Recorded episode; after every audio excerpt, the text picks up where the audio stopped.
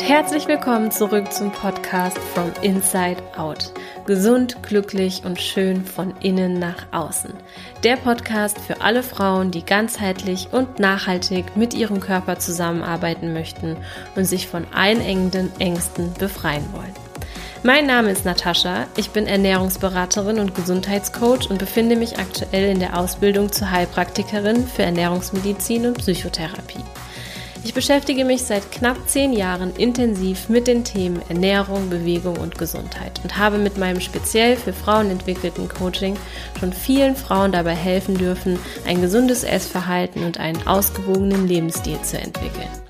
Mit diesem Podcast möchte ich noch mehr Frauen auf einem gesunden und nachhaltigen Weg unterstützen und ihnen helfen, mit ihrem Körper zusammenzuarbeiten und ihn zu verstehen. Ich wünsche dir ganz viel Spaß mit der nächsten Folge.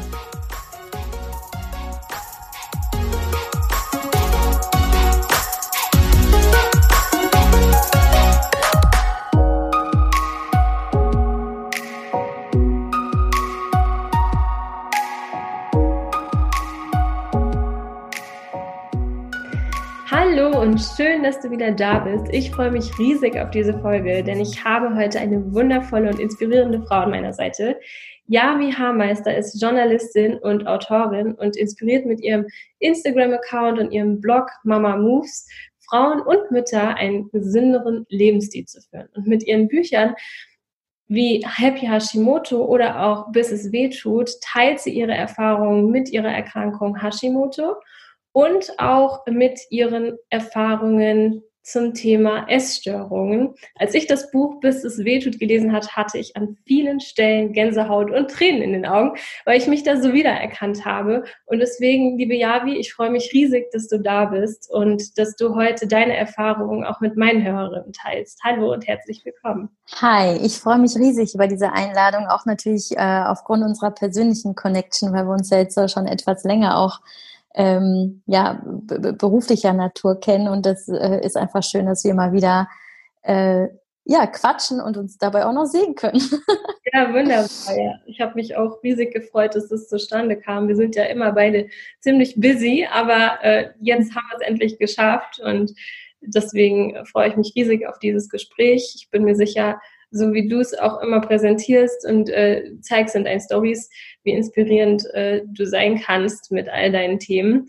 Und deswegen bin ich ganz gespannt, was wir heute hier alles so besprechen. Ich bin ja. auch gespannt. Ich weiß auch noch nichts. Mal sehen, wo das Gespräch hinführt.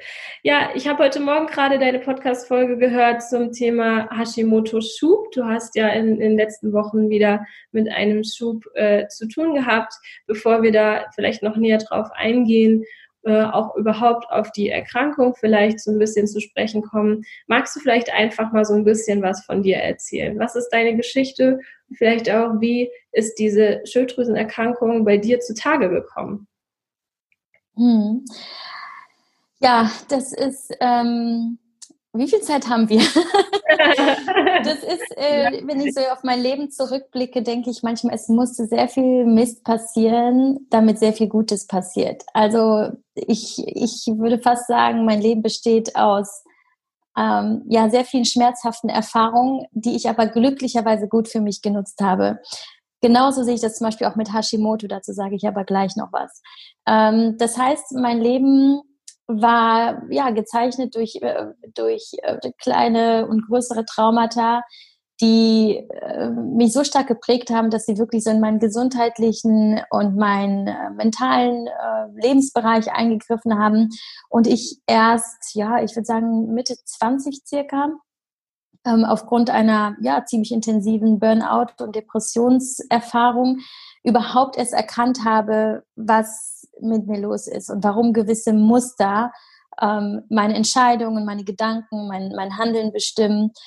Und dass ich da überhaupt erst den, den Zusammenhang gesehen habe, auch zwischen ähm, meiner, meiner Geschichte und Dingen, die ich äh, erlebt habe, die ich gefühlt habe, aber auch ähm, mit meinem Körper und mit, also mit der, mit der physischen Gesundheit, aber auch mit meiner psychischen Gesundheit und wie das dann alles zusammenhängt und dass das alles eigentlich gar nicht zu trennen ist. Was aber nicht heißt, dass wir uns ähm, durch unsere Vergangenheit auch ja definieren in dem Sinne. Das war für mich auch ganz wichtig zu verstehen, dass dass das nicht eine Rechtfertigung sein darf für das, was ich heute tue. Und das war ein sehr, sehr destruktives, äh, ja, oder eine destruktive Lebensweise in dem Sinne von, ich habe meinen Körper nicht gut behandelt, ich habe mein Herz nicht gut behandelt, ich habe, äh, ja, quasi mich selber instrumentalisiert, um etwas zu erreichen, was äh, mir das Gefühl geben sollte, ich sei gut genug, schön genug, äh, liebenswert genug. Insofern habe ich eigentlich komplett immer gegen mich selber gearbeitet. Und das war, ja, ich würde sagen, so Mitte 20, das waren so die Anfänge, wo ich begonnen habe, äh, sehr viel für mich aufzuarbeiten und alles so ein bisschen zu hinterfragen, wie ich lebte und, und ja, wie lebte ich denn? Ich lebte hauptsächlich in einem sehr schnellen Highspeed-Tempo, äh, möglichst viel, möglichst schnell, möglichst weit, möglichst hoch. Also äh, je extremer, desto besser.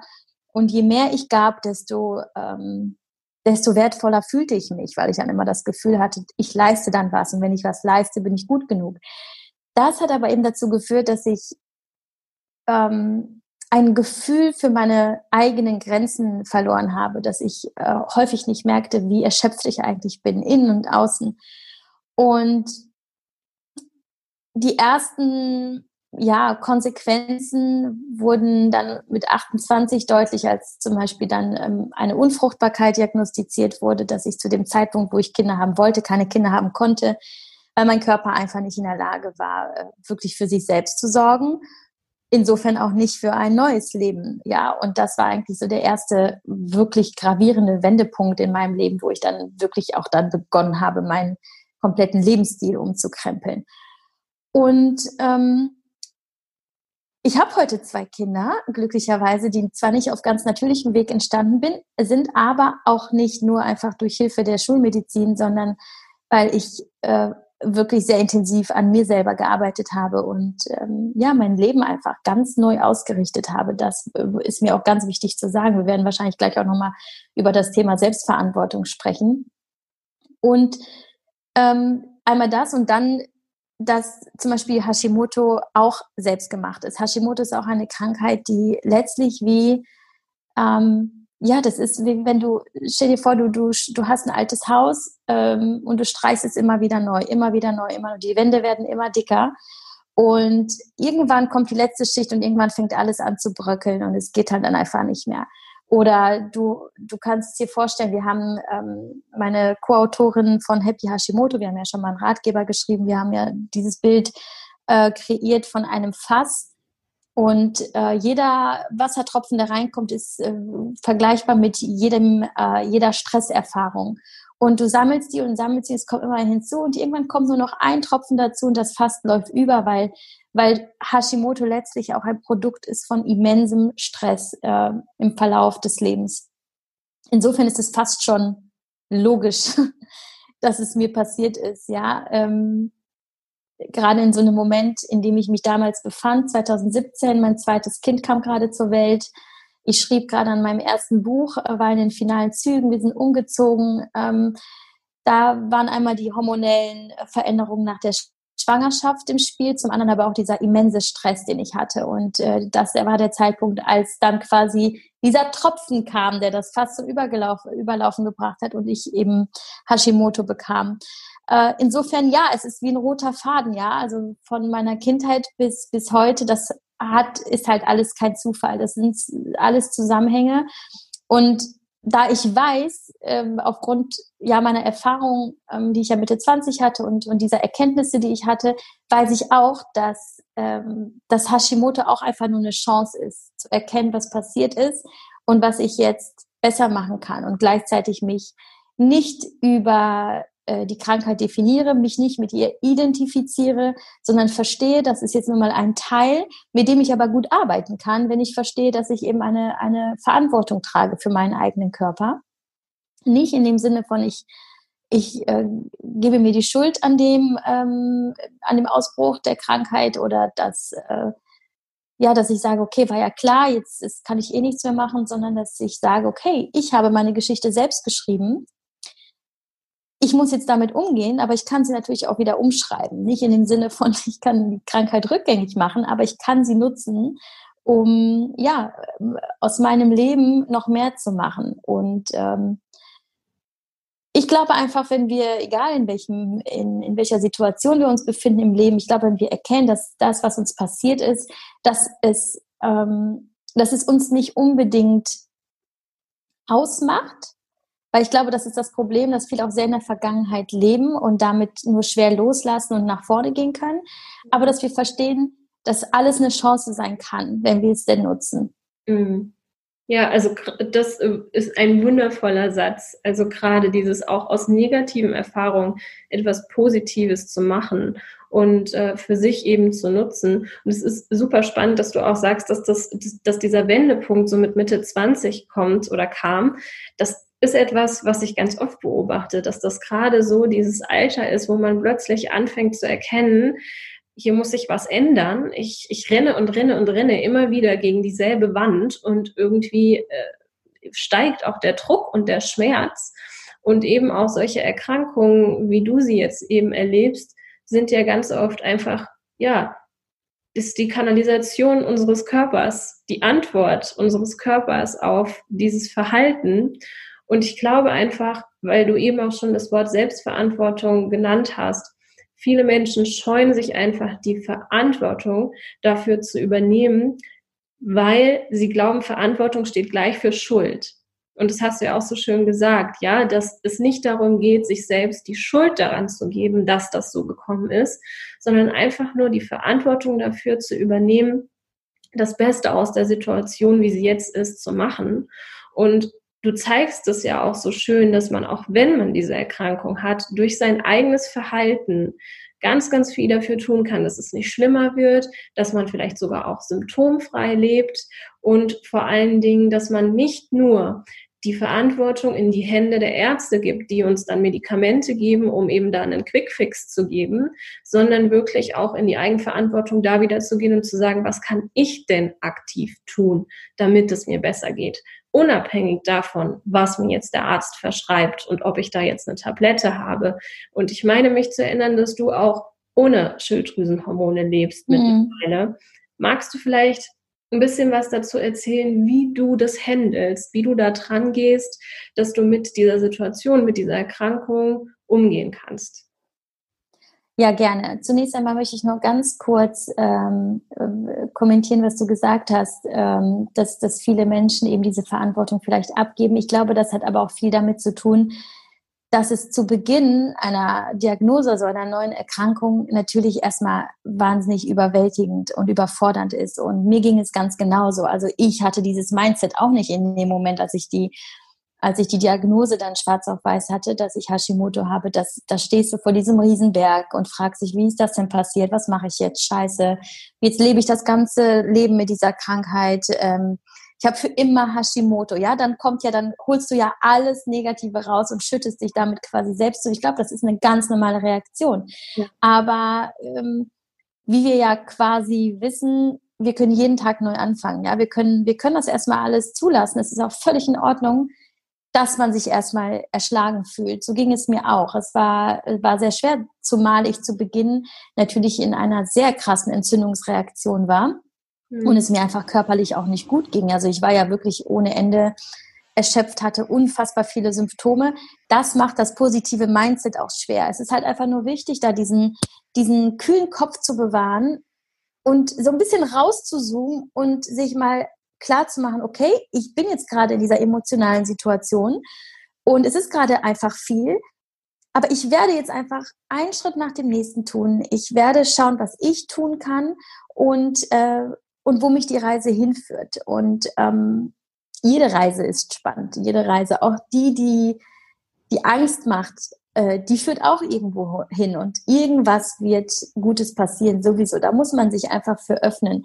Und ähm, und bei mir war das dann so, dass ich zu Beginn auch viele Irrwege hatte und ähm, nicht wusste genau, wie ich damit umgehen soll, weil als, als mein Hausarzt die Krankheit diagnostizierte, äh, da hieß es ja, okay, äh, wir stellen jetzt einfach die Schilddrüsen-Medikamente ähm, äh, die äh, Medikamente ein und ähm, wir äh, schauen dann einfach in drei Monaten nochmal und ja, ciao.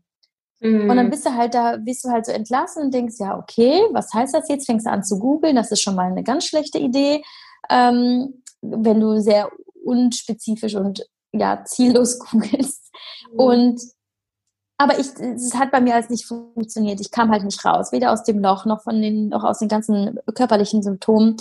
Und dann habe ich mich auf die Suche gemacht nach Experten und bin dann eben an ähm, Dr. Simone Koch geraten, die in Berlin sitzt, äh, die quasi eine Expertin auf dem Gebiet der Autoimmunerkrankungen ist. Und sie hat damals mich glücklicherweise noch aufgenommen und ich war beruflich dann eh in Berlin und ähm, bin dann in ihre Sprechstunde gegangen und das war dann direkt eine ganz neue Erfahrung. Da habe ich zum Beispiel das erste Mal verstanden, dass Hashimoto keine Schilddrüsenkrankheit ist, sondern vielmehr eine ganzheitliche Erkrankung des Körpers, weil das ist halt, wo, wo das Immunsystem ähm, eine Rolle spielt und die Schilddrüse.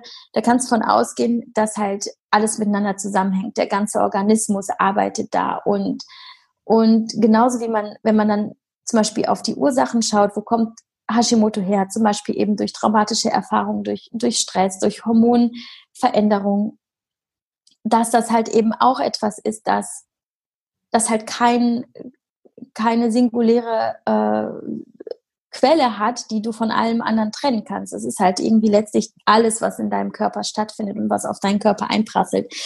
Und da habe ich dann auch wirklich mich erst überhaupt, das war ein paar Monate nach der Diagnose überhaupt erst damit befasst, wie wichtig es zum Beispiel ist, auch ähm, äh, ja, seine Psyche zu stärken, aber auch irgendwie sein, sein Mindset dafür zu öffnen und ähm, auszurichten auf die Krankheit und dann aber auch zum Beispiel äh, auf den Darm zu schauen oder auf den Zyklus, auf die Geschlechtshormone, auf den Lebensstil, auf den Schlaf, auf den Alltag, was tue ich eigentlich in meinem Leben und ähm, und es war zu Beginn auch sehr, sehr viel oder ach, ganz wichtig, Ernährung. Wie ernähre ich mich eigentlich? Was braucht die Schilddrüse? Was braucht eigentlich das?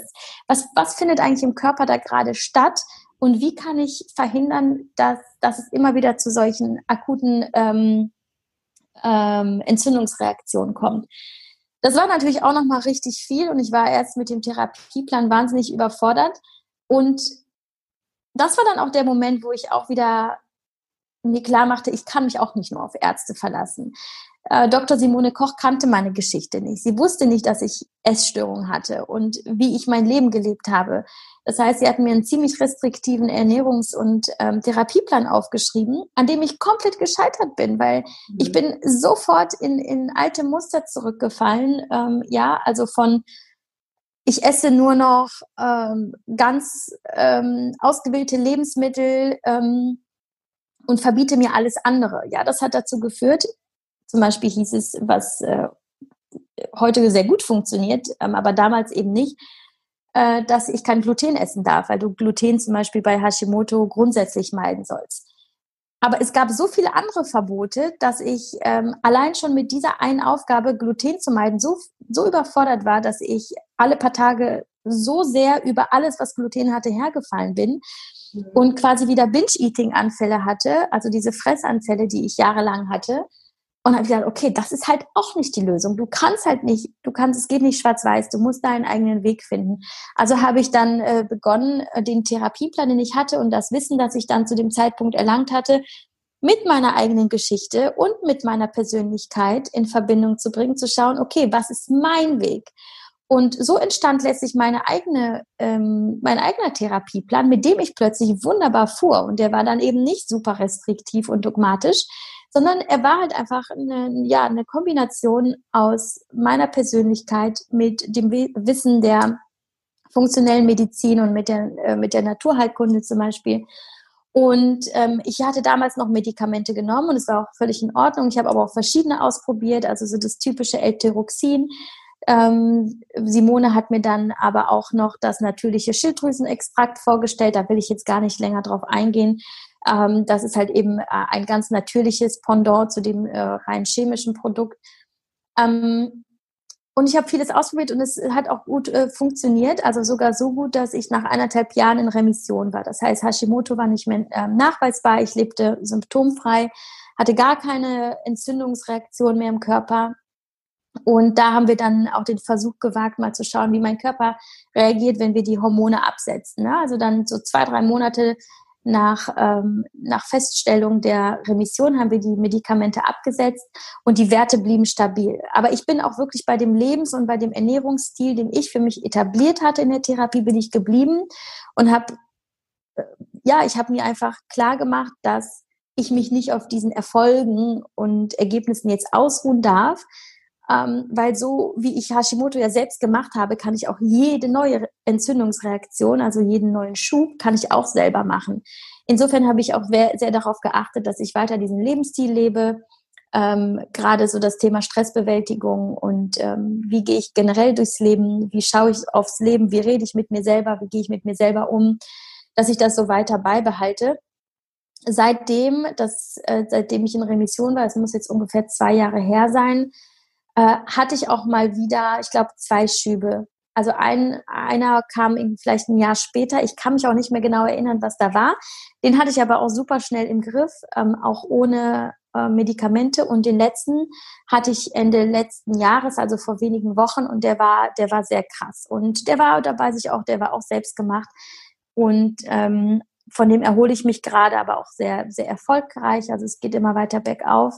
Aber klar, ich habe auch jetzt die Expertise. Ich weiß natürlich, wie ich das Ganze angehe und ähm, ver ver verliere nie irgendwie den Blick aufs Bigger Picture. Also, dass ich mich eben nicht in dieser kleinen Krise verliere, sondern dass ich immer wieder mich daran erinnere, ich kann alles schaffen. Ich kann da raus. Es braucht Zeit, es braucht Geduld, aber alles geht gut. Also nicht wieder in dieses Highspeed-Tempo verfallen und irgendwie Panik schieben, sondern halt einfach ganz in Ruhe, Step by Step und wir beobachten das jetzt noch zwei Monate, wie sich die Werte weiterentwickeln.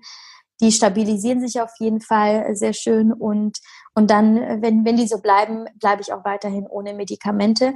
Wobei ich auch sagen möchte, da soll jetzt auch bloß keinen Druck machen auf die Zuhörer mit Hashimoto hier, ähm, weil es war nie mein Plan und nie mein oberstes Ziel, ohne Medikamente zu leben. Ich, ich äh, das ist auch etwas, was sehr viel Druck und Stress auslösen kann, gerade im Vergleich mit anderen Hashimoto-Betroffenen. Es ist, es ist möglich, aber es sollte nicht ähm, das oberste Ziel sein, weil manche Menschen sind trotzdem ihr Leben lang auf Schilddrüsenmedikamente angewiesen und es ist auch völlig in Ordnung. Wenn sie helfen, ähm, gut durchs Leben zu kommen, und sich gut zu fühlen, ist das völlig fein. Bei mir ging es dann halt aber auch ohne. Und das war der einzige Grund, dass ich einfach keinen keinen Grund sah, noch Medikamente zu nehmen, wenn es mir ja auch, äh, auch ohne einfach sehr gut ging. Deswegen möchte ich das nochmal klarstellen. Also, ähm, dass wenn sich zum Beispiel in zwei Monaten zeigt, ich muss noch, äh, ich muss doch noch Hormone nehmen, es wäre besser, weil es hat sich nicht groß äh, verbessert, dann nehme ich sie auch. Und dann äh, komme ich damit genauso gut klar wie ohne. Ja. Ja, also das ist auch super wichtig. Der Vergleich macht sowieso nie etwas Positives in unserem Leben. Genauso wie sicherlich jetzt auch niemand hergehen kann und deinen Plan, den du dir gemeinsam mit deinen Ärzten, gemeinsam aber auch mit deiner intrinsischen Motivation und deiner Erfahrung zusammengestellt hast, eins zu eins auf jemand anderen zu übertragen. Und ähm, wie du es schon sagtest, es gibt ganz, ganz viele Gründe, warum so eine Erkrankung entsteht. Und die kann ja auch bei, können ja auch bei jedem so ein bisschen anders gepolt sein. Ne? Oder der Schwerpunkt liegt vielleicht woanders. Und da darf man ja einfach mutig sein, auch zu schauen, was bei einem so zutrifft und auch funktioniert. Ja, und das kriegt man natürlich auch nur hin, wenn, wenn man sich damit befasst und äh, mutig ist, da auch äh, den Schritt zu gehen und zu sagen, okay, das, was mir mein Arzt jetzt vorgeschlagen hat, das funktioniert eben zu 100 Prozent nicht bei mir, weil es zum Beispiel jetzt in deinem Fall eben wieder ein Trigger war, dass diese Essstörungserfahrungen hochkamen und äh, da einfach auch mutig zu sein und zu sagen, okay, ich probiere es mal mit einer Mischung und so ein bisschen meinen Weg zu finden. Das ist ja grundsätzlich das Thema überhaupt bei dem Thema Ernährung sich nicht in eine Schublade zu stecken, nur weil bei Person XY jetzt vegan funktioniert und die damit ganz, ganz tolle Fortschritte macht, vielleicht sich ultra wohl fühlt, eine viel bessere Haut hat, gleich zu setzen damit, dass das bei einem selbst auch so funktioniert. Ne? Und deswegen auch wegzugehen von diesen ganzen dogmatischen Dingen, das muss so und so und so, weil auch dieser innere Druck, dieser intrinsische Stress, den wir alleine schon auch nur mit unseren Gedanken auslösen, auch wieder ein Tropfen in diesem Fass sein kann und zwar auch ein ziemlich großer, wenn man da nicht aufpasst. Ganz genau, ja. Deswegen ähm, ist es halt eben auch so wichtig, was glaube ich auch auf meinen Kanälen deutlich wird, ähm, wie die Innenwelt aussieht und, und die, die gedankliche Welt. Dass, dass, dass das, was wir an Gedanken kreieren, und das ist auch nochmal ganz wichtig zu verstehen, dass wir unsere Gedanken selbst kreieren. Ja, die sind, die sind nicht einfach da. Das, darauf haben wir Einfluss und wir können das uns antrainieren, mit uns ganz anders zu sprechen, als wir es vielleicht äh, gewohnt sind und dass wir damit sehr, sehr viel steuern können im Körper. Ja, also das, äh, das macht letztlich die Basis unseres Alltags aus und dann damit auch unserer Gesundheit. Das ist auch einfach ein, ein, ein Teil der Selbstverantwortung, den wir da tragen. Und da kann ich auch nur sagen, das ist äh, sehr hilfreich, auch mit Hashimoto gerade, äh, weil es eben sehr viele dunkle Phasen gibt, wo man sehr viel schwarz sieht und ähm, nur selten das Licht am Ende des Tunnels in diesen ähm, besonders äh, kritischen Perioden, dass man sich da auch immer wieder rausholt, äh, wirklich gedanklich und das auch trainiert eben ähm, durch. Es gibt ja natürlich viele äh, äh, philosophische, psychologische, spirituelle Herangehensweisen an, an sein Mindset. Äh, das Angebot ist ja mittlerweile riesig. Ähm, und manchmal ist es aber auch einfach nur so der, der kleine Schritt im Alltag, den man dann geht, wie zum Beispiel wie, wie kreierst du deinen Morgen? Also wie willst du dich morgens ausrichten auf den Tag? Und, ähm, ähm, und auch da nicht, also ich, wenn ich jetzt morgens zum Beispiel äh, meditiere und was in mein Journal schreibe, dann schreibe ich zum Beispiel nicht rein, äh, ich versuche heute mit Hashimoto klarzukommen. Ja, also sondern dass ich eben weggehe von der Krankheit, weil ich habe meine Krankheit auch nie, ich habe nie die Krankheit selbst behandelt ich habe eigentlich immer nur an den Ursachen gearbeitet, weil ich wusste, wo kommt sowas her. Ich kannte ja meine Geschichte. Ja, auch irgendwo die Auseinandersetzung mit sich selbst ist häufig einfach viel, viel wichtiger, als zu sagen, okay, ähm, ich google jetzt mal, was sind die besten Tipps gegen Hashimoto?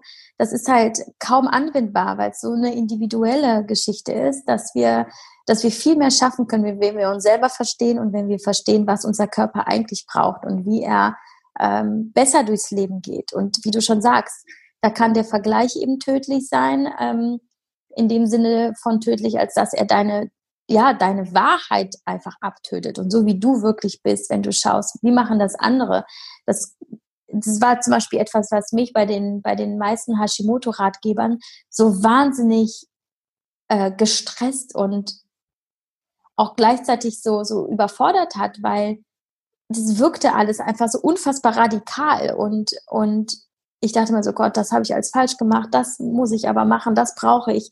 Das, das ist halt leider wirklich schwer umsetzbar und ich halte das nicht für realistisch und auch nicht für, für gesund.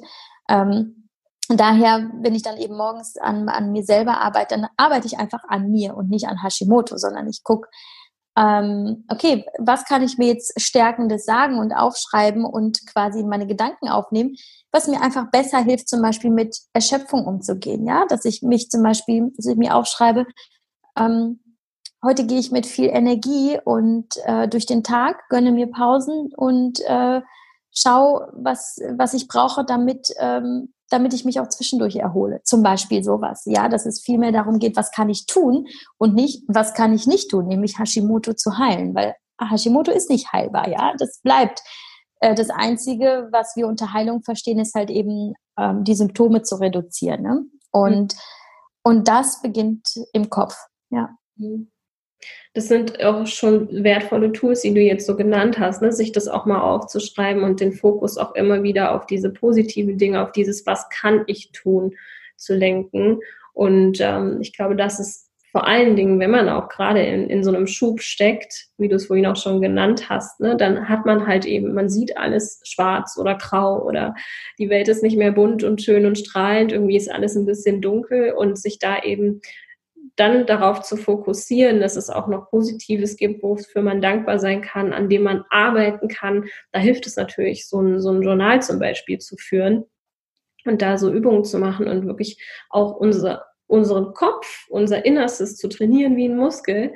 Wir beide, wir sind es ja gewohnt, auch unseren Körper zu trainieren, ja, und äh, so kann man halt eben auch sein, sein, seine Gedanken trainieren. Hast du denn irgend, was zusätzlich, wo du sagst, das hat dir besonders geholfen, da an diesen Gedanken und auch an dieser inneren Welt zu arbeiten? Äh, ja, Achtsamkeit, ganz klar. Äh, tue ich mich bis heute schwer. Also ich bin auch wirklich immer noch äh, im Geiste, bin ich so ein Flumi, der am liebsten überall äh, gleichzeitig wäre und hüpft und hüpft und hüpft. Ähm, Achtsamkeit in dem Sinne von auch wirklich in dem Moment sein, weil du dann viel besser spüren kannst, was du wirklich brauchst. Was mir zum Beispiel geholfen hat, auch ähm, mit einem anderen Zugang zur Ernährung zu finden ähm, wie oft ich in meinem Leben einfach Stress kompensiert habe über, über Essen. Mhm. Und wenn du aber wirklich achtsam bist, stellst du fest, dass es fast unmöglich ist, in emotionalen Mangelzuständen zu essen, wenn es gar nicht um Hunger geht. Das mhm. heißt, du isst eigentlich, also wenn du wirklich aus emotionalen Gründen isst, dann ist das nur, weil du gerade nicht mit dir äh, im Einklang und nicht verbunden bist. Du bist nicht im Moment.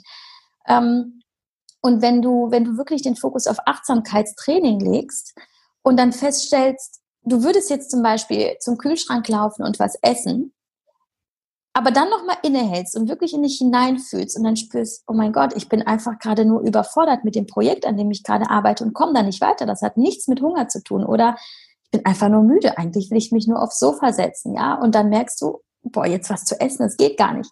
Und so war es dann auch bei mir mit Hashimoto, dass ich ähm, durch die durch die Auseinandersetzung mit mit Achtsamkeit und das ständige Training ähm, einen viel besseren Zugang zu meinen Bedürfnissen gefunden habe und erkennen konnte, ja, was ist es denn gerade, was mich, was mich stresst, ja. Und letztlich war Stressbewältigung immer das oberste Ziel, weil ich jemand bin, der zu sehr viel Stress neigt, sowohl in der Innenwelt als auch in der Außenwelt. Also sowohl was ich tue im beruflichen Sinne, in, in meinen Freizeitaktivitäten. Also ich äh, pack mir gerne alles Mögliche in den Tag, ähm, aber auch gleichzeitig innen. Also auch die Gedanken mit, gebe ich genug, muss ich nicht noch das machen? Ähm, das sind also so ganz, ganz viele Prozesse, die halt letztlich in die Kategorie Stress fallen. Und, ähm, und deshalb habe ich zum Beispiel äh, auch ganz klar beschlossen oder die Entscheidung getroffen, weniger äh, Sport zu machen. Aber das klingt jetzt erstmal so, oh, das ist eine komische Maßnahme. Also nicht weniger in dem Sinne von, ich bleibe jetzt auf dem Sofa sitzen, überhaupt nicht. Also ich bin immer noch sehr aktiv. Ähm, ich habe mich aber dann entschieden, zum Beispiel mehr Yoga zu integrieren oder mehr auch einfach Mobility-Routinen und einfach mehr intuitive Bewegung reinzubringen oder manchmal einfach nur spazieren zu gehen. Ich liebe zwar immer noch Krafttraining und hier und da mal ein Hit-Workout, aber man darf halt nicht vergessen, zu viel, ähm, ja, zu, zu viel Sport oder zu intensiver Sport führt auch zu Stress. Das ist auch eine krasse, stressige Belastung im Körper. Die sollte vielleicht auch bisschen reduziert werden. Also es ist nicht gesund, dass wir jetzt als Hashimoto-Betroffene jeden Tag irgendwie so 45 Minuten Hit-Einheiten durchpowern und dann vielleicht noch eine halbe Stunde aufs Laufband gehen. Das kann dazu führen, dass der Körper damit überhaupt nicht klarkommt.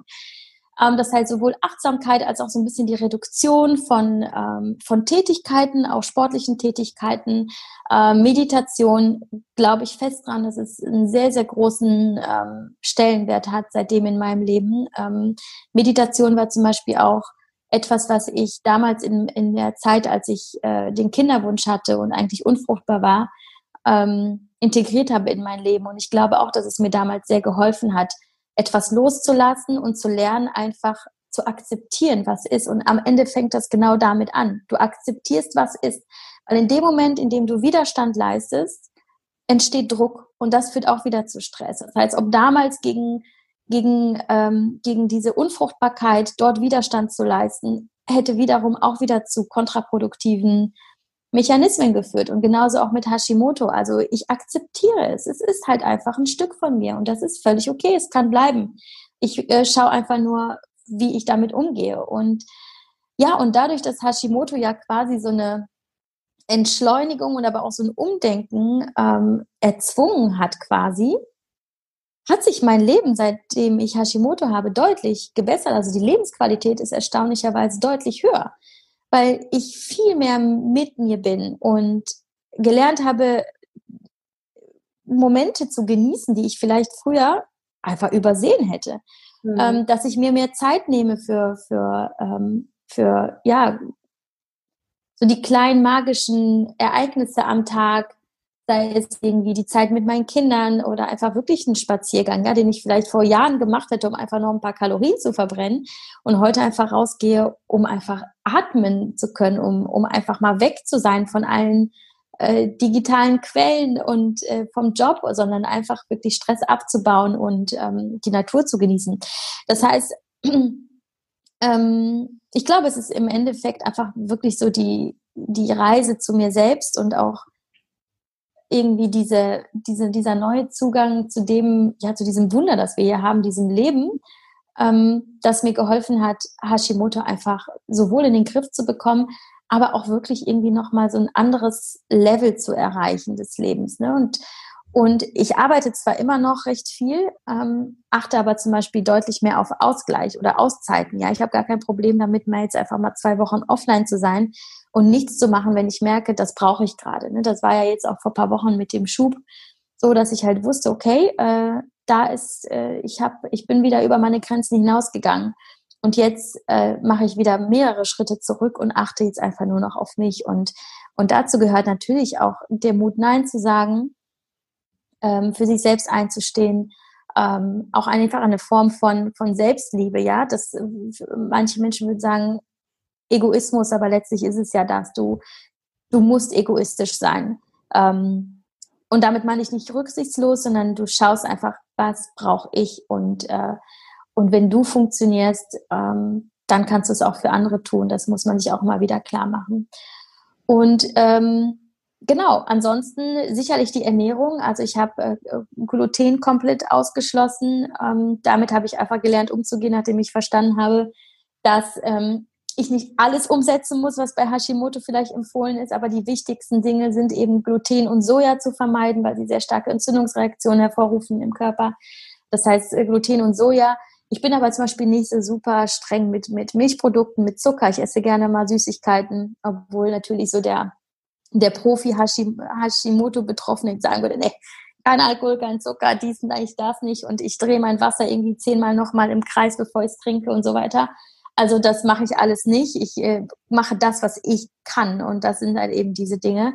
Und ich kontrolliere regelmäßig meine Werte. Ich äh, achte auf meine Darmgesundheit ganz wichtig, also dass ich prä- und probiotisch esse.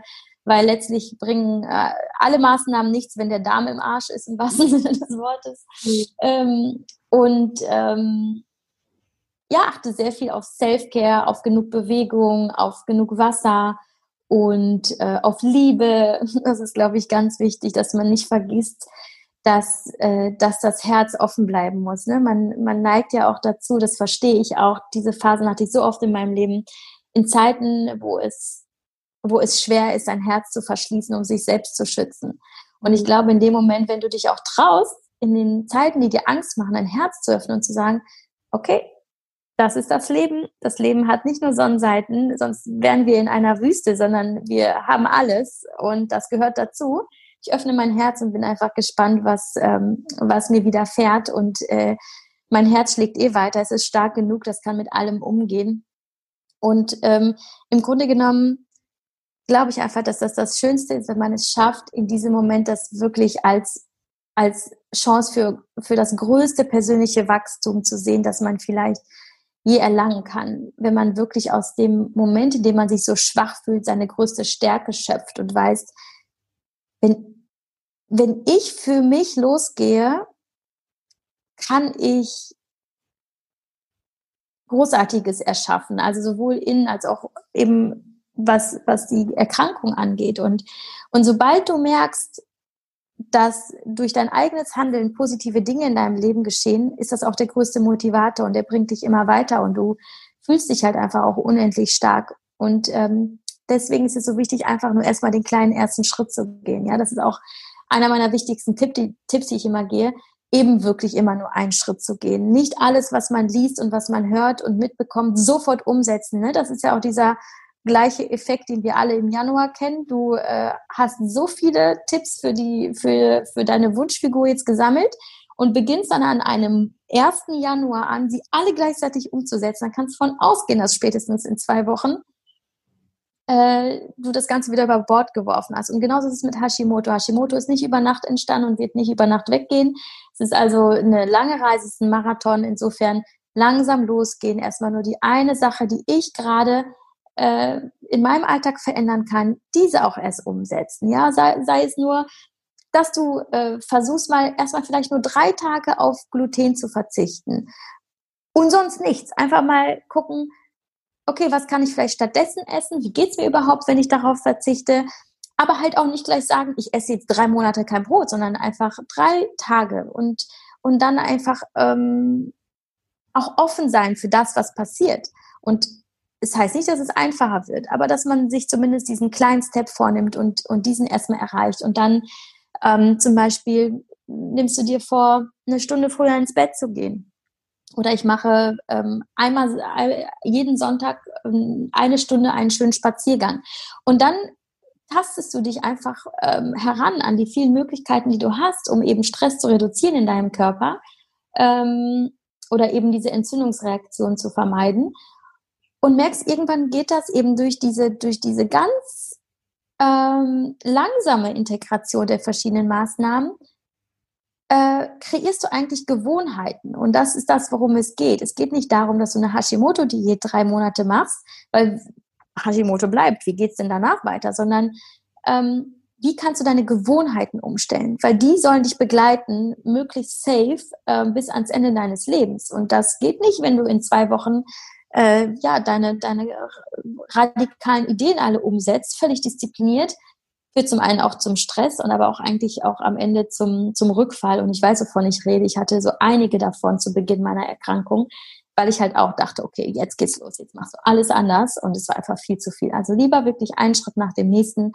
und äh, sich dann auch feiern für die kleinen Erfolge und, ähm, und einfach dabei nicht den Mut verlieren und auch nicht den Glauben an sich selbst, weil wir haben so viel Macht und äh, wir können sie auch nutzen. Und äh, das ist, glaube ich, eigentlich der die wichtigste Erkenntnis bei mir gewesen, dass ich eigentlich die, dass ich die Verantwortung trage, aber dass ich sie auch nutzen muss. Hm. Wunderschön. Also da waren jetzt ganz, ganz viele Tipps dabei, die sowohl betroffene Frauen wirklich unterstützen werden, da bin ich mir ganz sicher, aber auch Frauen, die diese Erkrankung nicht haben, können hier, glaube ich, ganz viel rausziehen, ja, weil auch dieses Step by Step und sich nicht zu viel abzuverlangen und trotzdem ein Bewusstsein dafür zu bekommen, dass das eigene Handeln vielleicht nicht heute oder in einem Jahr, aber irgendwann Konsequenzen haben kann. Und äh, dass man da schon bevor sowas vielleicht auch passiert und man dann doch diesen Druck und Schmerz hat, gleich was zu verändern, einfach jetzt schon einen Schritt nach dem anderen geht. Ich danke dir für diese Inspiration, dass du deine Geschichte mit uns geteilt hast und dass du hier so viel Mehrwert gestiftet hast. Also ich bin mir ganz sicher, dass das wirklich vielen Frauen helfen wird, die sich diese Folge anhören. Ich danke dir, Javi. Ich danke dir sehr, sehr gerne. Das war die wundervolle Folge mit der lieben Yavi. Ich freue mich sehr, dass du dir diese Folge bis zum Schluss angehört hast. Ich verlinke dir alle Infos zu Yavi, ihr Profil auf Instagram und ihren Blog hier unten in den Show Notes. Und dann kannst du einfach mal bei ihr vorbeischauen. Sie macht ganz, ganz, ganz tolle Sachen. Und wenn du jetzt das Gefühl hast, dass mit deinen Hormonen eventuell auch was nicht stimmen könnte, denn das ist ein ziemlich großes Thema und viele Frauen schaffen es zum Beispiel nicht, ihr emotionales Essverhalten abzulegen oder auch abzunehmen aufgrund hormoneller Schwierigkeiten. Dann verlinke ich dir auch hier den Test unten in den Show Notes, den ich für dich und die komplette Community erstellt habe. Das ist ein kostenloser Test, in dem du nochmal genau erklärt bekommst, was die Hormone damit zu tun haben, ob du abnehmen kannst, ob du zunehmen kannst, ob du Hunger hast, ob du satt bist, wo und wann du Fett einlagerst und Du wirst da durch den Test erfahren, was bei dir individuell aktuell der Hauptschwerpunkt ist, um den du dich kümmern darfst. Und da freue ich mich natürlich, wenn du daran einfach mal teilnimmst. Klick unten auf den Link und dann bin ich gespannt und freue mich natürlich auch auf dein Feedback. Vielen Dank, dass du wieder dabei warst. Ich hoffe, du hast ganz viel für dich mitnehmen können. Du und ich, wir machen das hier gemeinsam. Deshalb lass mir doch gerne eine ehrliche Bewertung da und wenn du es noch nicht getan hast, dann abonniere diesen Podcast. Außerdem kannst du heute noch etwas Gutes tun. Jeder von uns kennt eine Person, die mit ihrem Essverhalten oder ihrem Körper Schwierigkeiten hat. Teile diesen Podcast mit ihr, um ihr zu helfen. Ich freue mich außerdem über dein Feedback zu dieser Folge auf Instagram. Bis zum nächsten Mal, deine Tascha.